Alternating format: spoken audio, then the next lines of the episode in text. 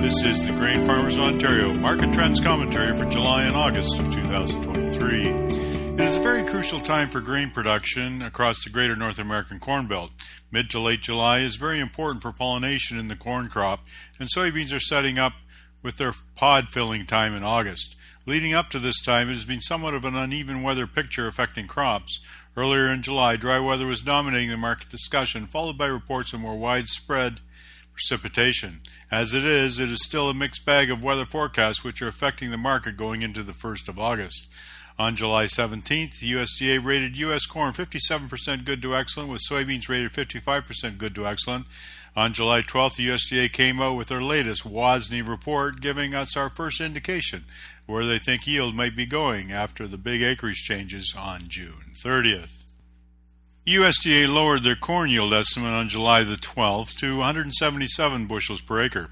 This was 4 bushels per acre less than their previous yield estimate, but was slightly more than trade expectations.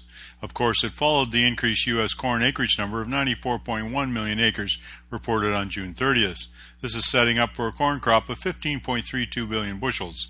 This comes to fruition will be the largest corn crop ever, beating the 2016 crop. On the demand side, the USDA pegged U.S. domestic use at 12.385 billion bushels, with exports at 2.1 billion bushels. The old crop corn ending stocks were down 50 million bushels to 1.402 billion bushels. U.S. domestic soybean yield was kept at 52 bushels per acre by the USDA.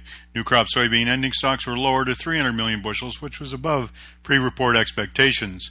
With soybean acres set at 83.5 million, total soybean production forecast now to come in at 4.3 million bushels. 4.3 billion bushels. This puts total supply 185 million bushels lower than last month. USDA kept Brazil and Argentinian production estimates unchanged at 156 million metric tons and 25 million metric tons, respectively. USDA increased its estimate of all wheat production to 1.739 billion bushels, up from the 1.665 billion bushels in last month's report. Winter wheat production is forecast to be up 6% from the June 1st forecast and 9% from 2022.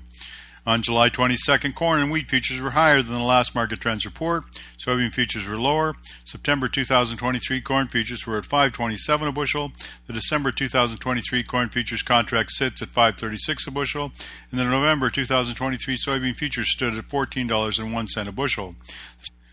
The September 2023 Chicago wheat futures closed at 6.97 a bushel, and the Minneapolis September 23 wheat futures closed at 8.77 a bushel, with the t- September 2024 contract closing at $8.33 a bushel. Nearby oil futures as of July 21st closed at $77.07 a barrel, up from nearby futures recorded in the last market trends report of $70.64 a barrel.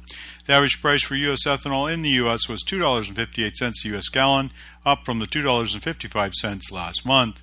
And the Canadian dollar noon rate on July 20th, 2023 was 0.7569 US, up versus the 0.7553 US reported here in the last market trends report.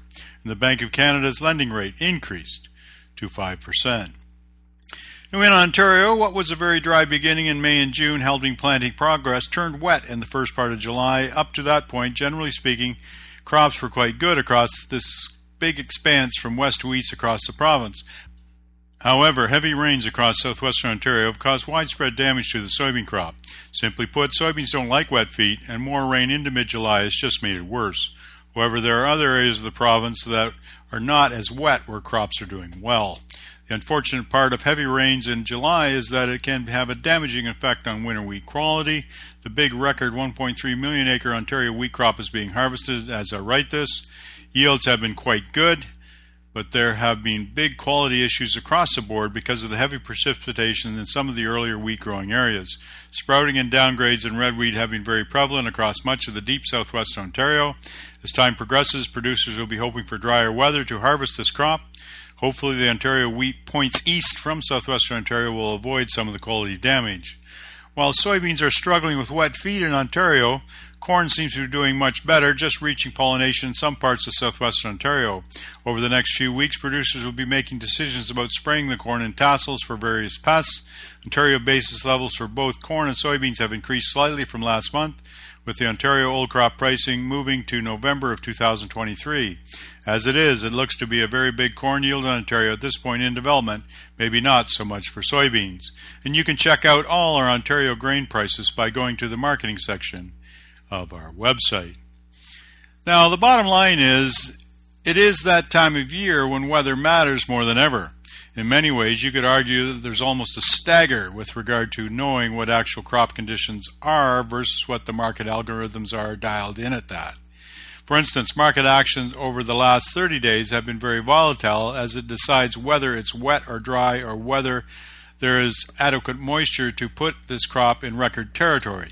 As of now, the jury is still out on that, as the forecast for going into August is for hot and dry conditions. The conditions as they are toward the end of July are more bullish soybeans and more bearish corn, although the bearishness in corn has lessened over the last couple of weeks. The simple fact of less than expected soybeans and more than expected corn acreage going into July is still having an effect on market prices. Needless to say, risk on yield is still high based on the weather risk. Daily market intelligence, especially when it comes to weather forecasts, are especially salient at this time of year. Then there is Ukraine and Russia, which is the messiest of variables in the global grain market. In mid July, the bridge to Crimea was bombed, and in retaliation, the Russians launched drone and missile attacks on Ukrainian agricultural port infrastructure in Odessa. On top of this, they withdrew from the Black Sea grain accord, which was partially responsible for the big run up in grain futures. Around the same time, the Ukrainian Defense Ministry said they considered all ships traveling to Russian ports or Ukrainian ports controlled by Russia to be potential carriers of military cargo. And at the same time, the Russian government warned that ships heading to Ukraine, Black Sea ports, could be considered military targets. Now, obviously, none of this works from a risk management perspective, especially those that are doing the insurance underwriting. It is also dialed into our grain futures trading algorithms. It will certainly cause volatility in the global market for corn, oilseeds, and wheat in the near future. However, it's not even though it is still messy. Grain from Russia and Ukraine will continue to reach markets. Usually that means through large discounts, and a resolution to this is increasingly unlikely. Now, for corn, there are dry pockets across the North American Corn Belt which are unusual. For instance, Illinois corn is less than 50% good to excellent, with triple digit heat moving in the week of July 23rd. This is difficult to digest at this point because it is so variable. The forecast into August is for very dry, hot conditions, which ultimately will likely reduce the wider corn crop. With the heat dome starting to build in the American Corn Belt, you could make the argument that the market is lagging behind the reality in the field. In fact, many traders, whether they do be banks, speculators, or other trade USDA numbers, and depending on what happens, it might be highly likely that futures prices lag behind an ever decreasing U.S. corn crop. In fact, it might be hard to know this year until the January 2024 U.S. stocks report is released. The December corn contract is currently priced at 11 cents below the March 24 contract, which is a bearish indication of new crop corn demand. Seasonally, we know that corn prices tend to peak in early June and bottom out in early October. The new crop December futures contract is at, at the 48th percentile of the past five year price distribution range.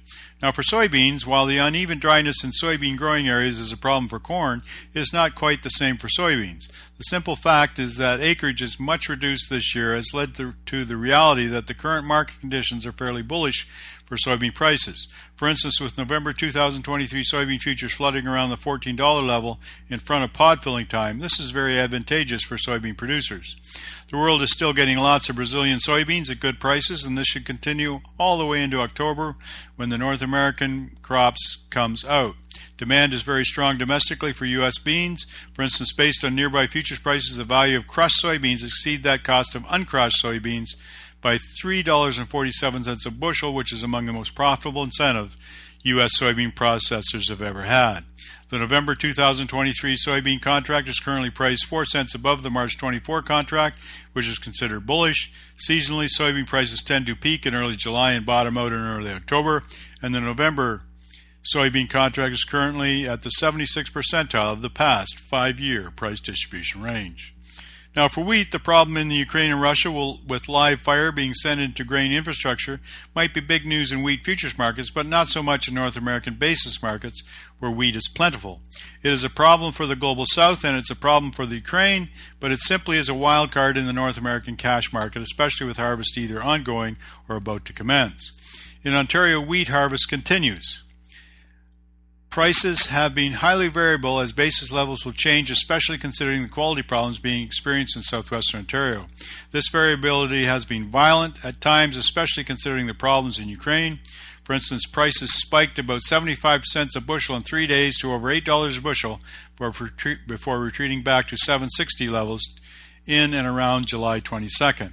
Over the next several days and weeks, farmers will need to watch this market very carefully because of this unusual wildcard volatility.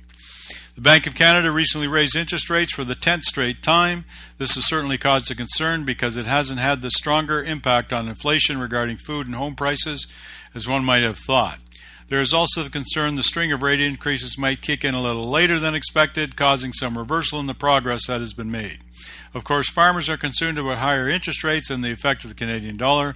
The Canadian dollar is usually valued in an inverse fashion to where the US dollar is valued. However, interest rates do matter, and this is partially why Canadian dollar has been fluttering continually in the 75 and 76 range US. In Ontario, the Canadian dollar continues to act as a stimulus in grain prices. We know that the American corn crop is at a particular crucial time now because of the hot and dry weather in the 10 day forecast. However, keep in mind the world continues to find cheaper corn prices in Brazil. Harvest progress has been going on well in the central part of the country, but it's been a bit slower in southern Brazil where rain has interrupted progress. Sobering reality on the supply side of global corn fundamentals, Brazil is making a big difference, and this is only set to increase in the future. In 2023 and 2024, we are certainly seeing that come to fruition. Brazil, of course, is also the provider of cheap soybeans of the world market, and we know that this is set to continue. Keep in mind that American soybean demand remains strong domestically. Soybean oil closed recently at its highest level in over a year. The jury is still out on what soybean yield will be, but the price future is brighter than it is for corn. Key to soybean price stability will be the continued increase in production from our friends in Brazil. However, something suddenly happens there which is negative, all bets are off. The challenge for Ontario farmers will be to continue to balance their price risk with future prices versus the reality of basis in the Ontario market as we move ahead. It's hard to know what the Ontario crop will be like despite the problems at present. A good crop should be on the offing, especially for corn. This will surely weigh on new crop offerings as we move ahead. And as we move into August, the focus will be on soybeans and August rains. The ongoing corn pollination will be also important. As it is, the risk associated with what we will what we do will remain. There will be many marketing opportunities ahead. Keep those standing market orders focused and recalibrated. Daily market intelligence will remain key. This has been the Grain Farmers of Ontario Market Trends Commentary for July and August of 2023. I'm Philip Shaw.